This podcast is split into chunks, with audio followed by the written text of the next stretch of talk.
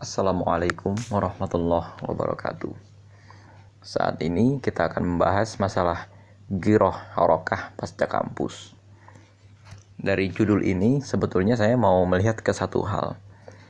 Giroh pasca kampus ini kan berarti setelah dari kampus kita harus tetap punya giroh dalam berharokah.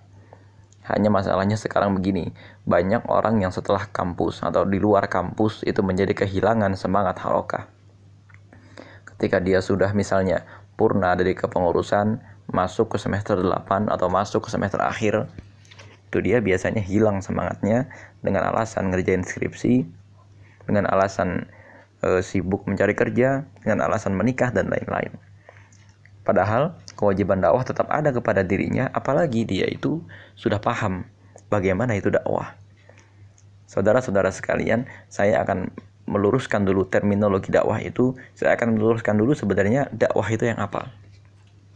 Suatu hari saya pernah ditanya, sebetulnya dakwah itu kita yang mencari atau Allah yang mendatangkan amanah itu. Saya katakan pada saat itu, sebetulnya kalau saya perhatikan di surat Al-Mujadalah ayat 10. Walladzina utul ilma. Allah itu sebetulnya memberikan Ya, Allah itu memberikan kepada orang yang berilmu beberapa derajat. Berkaitan dengan ayat ini, beberapa ulama memberikan tafsiran begini. Orang yang berilmu itu secara fitrah, orang lain akan merapat ke sekelilingnya. Orang yang berilmu, gitu ya, secara tidak langsung dia akan diberikan oleh Allah derajat di atas orang lain sehingga dia tetap memimpin sebuah gerakan atau dia tetap e, dibutuhkan oleh orang-orang Meskipun dia kenyataannya tidak memegang jabatan apa pun, meskipun pada kenyataannya dia mungkin sudah tidak di kampus. Dan dari ayat tadi, saya bisa menarik satu kesimpulan. Ketika orang sudah di luar kampus, yang artinya kampus itu satu jenis masyarakat sendiri, ketika dia sudah di luar kampus, dia masuk kepada satu segmen masyarakat yang berbeda. Meskipun segmen masyarakat ini tadinya juga orang kampus, tapi di luar kampus mereka menjadi orang-orang pekerja atau mereka menjadi masyarakat umum dan membaur di sekitar masyarakat, maka satu-satunya alasan orang menjadi tetap ada di dalam satu gerakan dakwah, berdakwah kepada orang lain, orang tetap aktif berdakwah kepada orang lain itu alasannya adalah Allah memberikan dia satu status keilmuan. Allah memberikan orang lain kepercayaan kepada dirinya, Allah mendatangkan jamaah dakwah kepada dirinya, dan Allah mendatangkan amanah kepada dirinya karena memang dia dilengkapi dengan sejumlah perangkat ilmu. Sehingga walladzina utul ilma darajah. Dakwah itu nggak bisa kita pilih, dakwah itu nggak bisa kita minta. Kadang kita bertanya-tanya, dulu ketika dia masih di kampus, dia itu orangnya sangat uh, hebat, sangat kuat, dia itu orangnya sangat memegang agama, tapi kenapa di luar kampus dia itu tampaknya tidak memiliki taji sama sekali?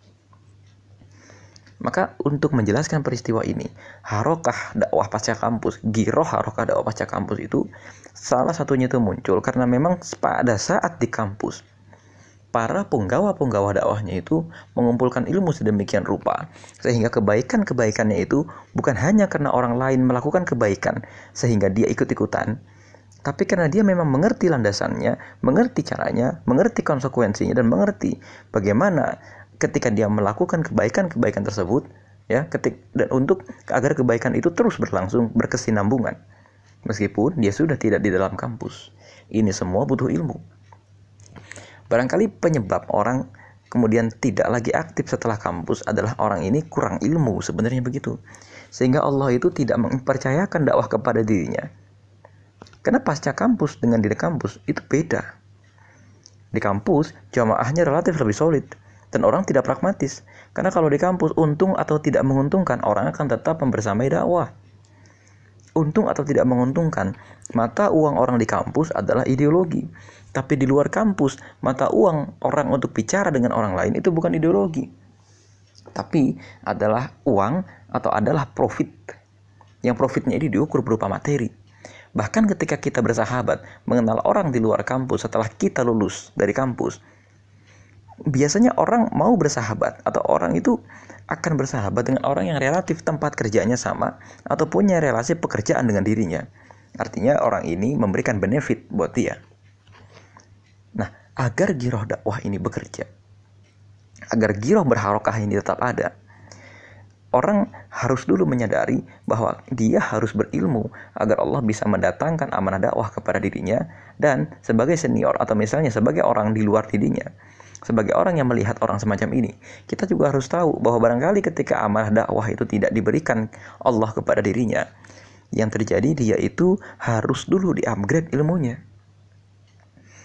Kan betapa banyak ada senior-senior yang kemudian ketika dia mencoba kembali mengurusi gerakan dakwah di dalam kampus ataupun di luar kampus, lantaran kekurangan ilmunya, dia menjadi salah urus. Ini yang sebetulnya terjadi. Inti dari giroh harokah pasca kampus adalah persoalan napas panjang. Napas panjang seorang aktivis dakwah itu kita dapati dari ilmu yang sudah tuntas dia pelajari selama dia di kampus ilmu tidak bicara persoalan teks. Ilmu juga bisa tidak bicara persoalan tingginya marhalah atau ilmu juga tidak bicara persoalan tingginya jam terbang dakwah. Tapi ilmu itu bicara soal paduan itu semua. Ilmu itu bicara soal bagaimana ideologi itu sudah tersistem dalam dirinya.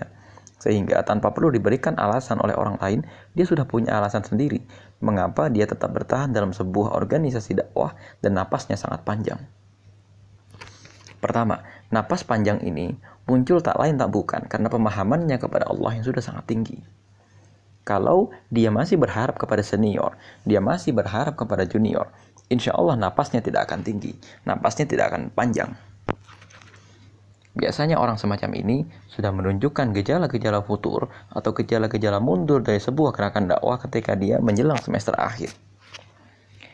Dia biasanya mengatakan bahwa gerakan dakwah ini sudah tidak seperti dulu, ketika senior-seniornya masih ada dan memberikan dia perlindungan dan pelajaran, atau ketika junior-juniornya masih banyak dan dia mendapatkan suasana kehangatan dakwah yang sedemikian rupa. Ketika kehangatan dakwah itu hilang, seperti oleh sebab-sebab satu senior-seniornya banyak juga yang sudah naik level sehingga tidak lagi mengurusi kampus, atau yang kedua, junior-juniornya perlahan-lahan pergi dari sekelilingnya lantaran dia tidak memiliki kapasitas yang cukup untuk bisa menjaga juniornya, biasanya dia akan mempertanyakan ini. Kenapa kehangatan dakwah ini nggak ada lagi?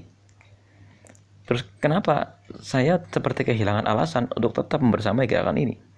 Atau dia beralasan, saya skripsi, saya persiapan menikah, atau saya masih cari kerja, atau rumah saya jauh, dan lain-lain. Nah, ini ini tanda-tanda ketika giroh dia itu tidak muncul dari kemurnian tauhid kepada Allah, tapi giroh dia yang muncul itu lantaran karena dia masih berharap kepada selain Allah. Giroh pasca kampus itu susah. Rata-rata yang masih bertahan hingga pasca kampus itu orang-orang yang betul menganggap satu gerakan, satu harokah itu betul-betul sebagai harokah dakwah. Bukan sekedar harokah tempat dia mencari teman, bukan sekedar harokah tempat dia mencari benefit. Kalau dia memandang harukah dakwah itu sebagai tempat masih ya dia mencari benefit ini akan susah. Biasanya napas dia tidak akan panjang. Ketika dia mendapatkan satu tempat kerja atau tempat tempat berdakwah yang lain yang lebih basah yang lebih hebat gitu ya. Dalam tanda kutip yang lebih memuaskan dirinya maka dia paling akan pindah Padahal rekan-rekan sekalian, dakwah tidak bermakna semacam itu dan inilah yang kemudian akan kita bahas dalam terminologi yang kedua ini pemahaman orang mengenai makna dakwah. Kalau yang pertama, ya kita sudah mengetahui bahwa seorang juru dakwah itu tidak apa tidak bisa meminta keaktifan dirinya atau tidak bisa meminta amanah kepada Allah, tapi Allah lah yang mengirimkan amanahnya berdasarkan kepantasan. Maka dalam terminologi yang kedua ini kita akan bahas begini. Ketika dia memaknai dakwah itu untuk apa? Sarana dia mengembangkan bagaimana cara beribadah kepada Allah atau sekedar tempat belajar. Kalau dia memahami dakwah ini sebagai tempat belajar, karena dakwah tarbiyah ini dalam tanda kutip gitu ya, itu punya ciri khas dibandingkan dakwah-dakwah yang lain, maka dia nggak akan bertahan.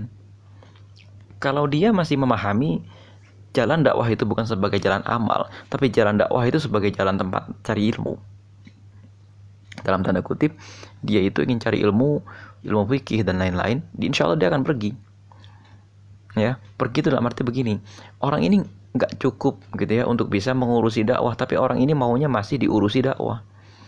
Lihat aja dia tuh biasanya dalam tanda kutip ya hijrah ke salafi misalnya atau dalam tanda kutip dia itu mungkin nanti hijrah ke tempat-tempat lain yang memberikan pengalaman ilmu ke dia Tapi di tempat-tempat dakwah yang lain tidak seperti dalam gerakan tarbiyah seperti kami gitu ya atau LDK. Di tempat-tempat dakwah itu biasanya pengalaman organisasi dakwahnya minim. Padahal dakwah itu persoalan bagaimana mengadakan islah di tengah-tengah manusia. Persoalan bagaimana mengadakan perdamaian dan perbaikan di tengah-tengah manusia. Dan menjalankan satu gerakan dakwah juga termasuk di antara kebaikan di tengah-tengah manusia. Dalam gerakan dakwah ini, kita belajar untuk mendamaikan sesama muslim yang sedang bertengkar. Dalam gerakan dakwah ini, kita belajar agar bagaimana caranya ada ada satu amanah kita laksanakan dengan cara yang paling efisien. Memang dalam gerakan dakwah itu kita jarang tablik. Dalam gerakan dakwah itu kita jarang bedah kitab. Dalam gerakan dakwah itu mungkin kita akan jarang membahas tafsir. Karena memang fokusnya gerakan tarbiyah itu kepada amal, bukan kepada belajar teori lagi. Belajar teori itu tempatnya di luar gerakan dakwah, dia harus mencari. Tapi ketika dia secara sadar menempatkan diri dalam satu gerakan dakwah, maka dalam hal ini dia harus mengetahui dulu bahwa dakwah itu atau jalan dakwah dalam gerakan itu adalah satu ladang amal, bukan ladang mencari ilmu. Ilmu yang didapatkan di gerakan dakwah gitu ya. Artinya bukan dia datang ke masjid atau dia bukan datang ke tablik tapi dia datang ke satu harokan dakwah harokah dakwah itu gitu ya adalah ilmu yang sifatnya itu mengajari dia mengenai tindak tanduk manusia dalam sebuah kelompok dia akan memahami bagaimana usaha-usaha sekelompok manusia untuk terus memperbarui dan menguatkan makna umat. Kalau sekedar kajian, kalau sekedar uh, sekedar apa klasikal gitu sekedar kelas-kelas mencari ilmu kadang itu mungkin sebetulnya tampaknya seperti dakwah tapi bukan karena di situ tidak ada upaya mendamaikan manusia tidak ada upaya beramal dan lain-lain. Ya kan? Amal yang dimaksud itu dalam konteks ini gitu ya itu tentu saja bukan sekedar mencari ilmu dan menambah ilmu tapi mengamalkan ilmu yang dia punya. Gitu loh. Ini yang yang susah. Sehingga pasca kampus itu kadang-kadang orang juga harus menyadari bahwa di sini ini bukan tempatnya lagi dia mencari ilmu, tapi dia tempatnya itu mengaktualisasikan diri dia. Agar gimana caranya ilmu yang dia punya itu bermanfaat bagi orang lain dan orang di sekitarnya. Gitu ya. Nah, salah satu di antara penyebab misalnya gitu ya, orang pasca kampus tidak aktif lagi. Satu, penyebabnya menikah. Ini sebabnya tak lain tak bukan ketika dia menikah itu ya cintanya kepada Allah itu dikalahkan dengan cintanya kepada makhluk banyak orang salah kaprah bahwa seolah-olah nikah itu ibadah paling tinggi padahal ibadah paling tinggi itu jihad sehingga ketika dia menikah dia meninggalkan lapangan jihad. Sahabat nabi itu dia meninggalkan keluarganya untuk berjihad. Tapi zaman sekarang kita itu berkeluarga untuk meninggalkan jalan jihad. Kenapa? Karena tidak ada kematangan dalam diri pribadi kita. Yang akhwat karena belum matang di gerakan dakwah, belum selesai ngajinya, ya, tapi sekalinya ngaji itu langsung disuruh nikah, atau sekalinya ngaji mencari tempat pengajian yang isinya mau nikah, gitu kan. Maka dia kemudian mencari jodoh dan kemudian suaminya nanti itu nanti malah hilang dari jalan dakwah lantaran istrinya itu minta dia nyari uang, minta dia nyari rezeki terus. Padahal rezeki itu salah satunya adalah tetap bersama dengan orang-orang soleh. Dan jangan heran, ini adalah pangkal dari futurnya seorang aktivis dakwah Ketika istrinya meminta dia mencari nafkah terus, maka dia akan tertarik kepada lapangan pekerjaan. Dia akan ketarik kepada satu sistem keuangan. Di dalam hal ini ya sistem keuangan itu artinya sistem pekerjaan. Ketika waktunya dan tenaganya sudah habis di tempat kerja, ketika waktunya dan tenaganya sudah tersedot semuanya ke tempat kerja, habis dia. Nggak akan ada lagi waktu dan tenaganya untuk bisa mengurusi harokah. Memang bekerja itu perlu, memang mencari uang itu perlu. Tapi dalam hal ini harus diingat, memang hanya orang-orang pemberani saja, hanya orang-orang keras kepala dan nekat saja yang memang masih bisa bertahan pasca kampus dalam sebuah gerakan dakwah. Karena pasca kampus ada perubahan identitas.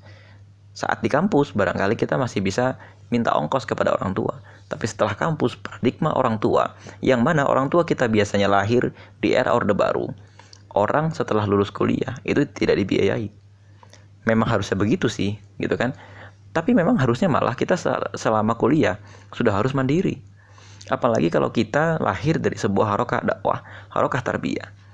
Dalam wajibatul ah ya 40 wajibatul ah. Al Imam Hasan Al Banna sudah menekankan bahwa qadirun al kasbi itu punya kemandirian dalam hal kasbi gitu ya. dalam hal keuangan juga salah satu wajibatul ah hendaknya seorang al-ah memiliki tempat usaha atau memiliki e, badan usaha sekecil apa pun memiliki usaha perdagangan sekecil apa pun itu misalnya kata Hasan al-Banna. Nah biasanya karena 10 muasafat ini tidak sempurna gitu kan maka dia tidak bisa menerapkan kehidupan harokah pasca kampus. Ini loh. Karena dia tidak qadirun alal kasbi ya. Karena dia tidak dia tidak biasa mandiri dalam hal keuangan. Maka dia ketika pasca kampus ketika dia bekerja habis dia beda dengan orang yang biasanya dia tetap aktif setelah kampus itu jika saat di kampus dia sudah terbiasa hidup mandiri sehingga dia sudah mampu memanajemen waktunya berdakwah, waktunya bekerja dan lain-lain. Bahkan ketika dia bekerja, pekerjaannya itu berubah menjadi dakwah juga. Kan itu. Makanya sebetulnya bukan tanpa alasan ketika Hasan al-Banna merumuskan 10 muasafat di antaranya adalah qadirun alal kasbi. Penyebab orang biasanya ketika menikah terus dia mundur dari sebuah harokat dakwah, dia tidak qadirun alal kasbi. Dia tidak terbiasa hidup mandiri. Dan yang kedua, dia memang lebih mencintai makhluk daripada mencintai Allah sehingga dia meninggalkan jalan dakwah ini ya dengan alasan ya keluarga juga harus dididik keluarga juga termasuk jalan dakwah keluarga juga harus didakwahi. Ya maka dalam hal ini memang solusinya adalah qadirun al kasbi kemandirian dalam keuangan. Selain solusinya juga mencari pasangan yang memang sudah selesai dengan dirinya sehingga dia bisa bersama-sama berdakwah. Memang ada sejumlah karakter yang membedakan antara dakwah kampus dengan dakwah pasca kampus. Karakter pertama, dakwah kampus ya itu biasanya jamaahnya itu lebih solid lebih kompak. Dan senioritas dalam dakwah kampus itu lebih kuat. Sehingga kadang-kadang motif seorang aktivis dakwah untuk tetap bisa aktif di jalan dakwah itu adalah dia takut atau dia hormat kepada seniornya sedangkan di luar gerakan kampus itu tidak ada itu semua ya karakter kedua yang membedakan antara dakwah di kampus dengan luar kampus dia punya alasan untuk datang ke tempat dakwahnya setiap hari alasan yang terkuat tentu saja dia harus kuliah. Tapi alasan selanjutnya baru dia masukkan alasan dakwah di sana. Kan kadang-kadang ketika pertemuan LDK atau ketika pertemuan kami gitu ya, orang datang ke kampus itu alasannya apa? Sekalian kuliah. Dan orang tidak datang ke kampus alasannya kan saat itu tidak ada jam kuliah. Nah, ini yang kemudian tidak ada di luar kampus.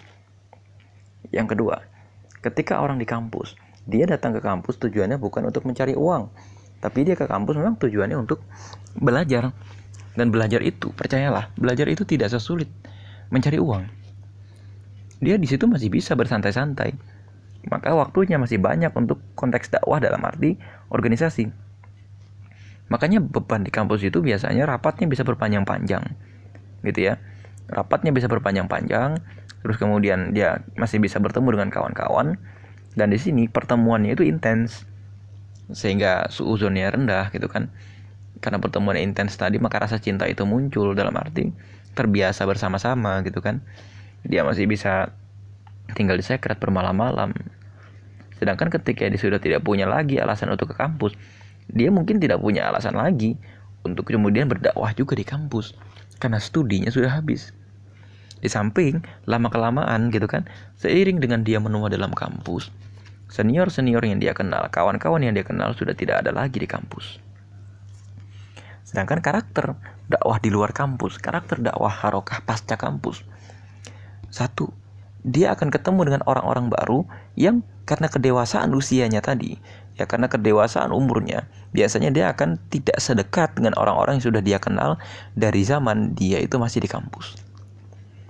Yang kedua, dia biasanya lebih pragmatis. Dia baru mau keluar rumah kalau ada jaminan dia akan mendapatkan uang saat itu. Dalam konteks ini, mungkin dia baru mau keluar rumah kalau barengan kerja.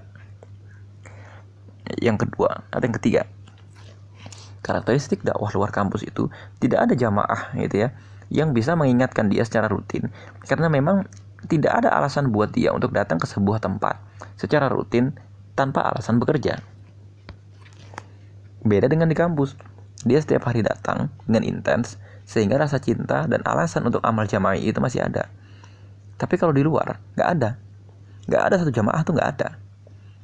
Ketika dia datang ke masjid juga nggak ada yang kenal gitu kan. Nggak seperti di masjid kampus. Ketika dia datang ke kantin juga nggak ada yang kenal. Tidak seperti di kantin kampus. Di luar sana juga tidak ada senioritas gitu kan. Sehingga dia betul-betul sendirian. Nah untuk menyikapi hal ini memang dalam hal ini ya tauhidnya harus kuat. Muraqabatullahnya harus kuat. Kedekatan dia kepada Allah tuh harus kuat. Sehingga dia mendapatkan tenaga dakwah itu hanya dari Allah saja. Allah alam bisawab Assalamualaikum warahmatullahi wabarakatuh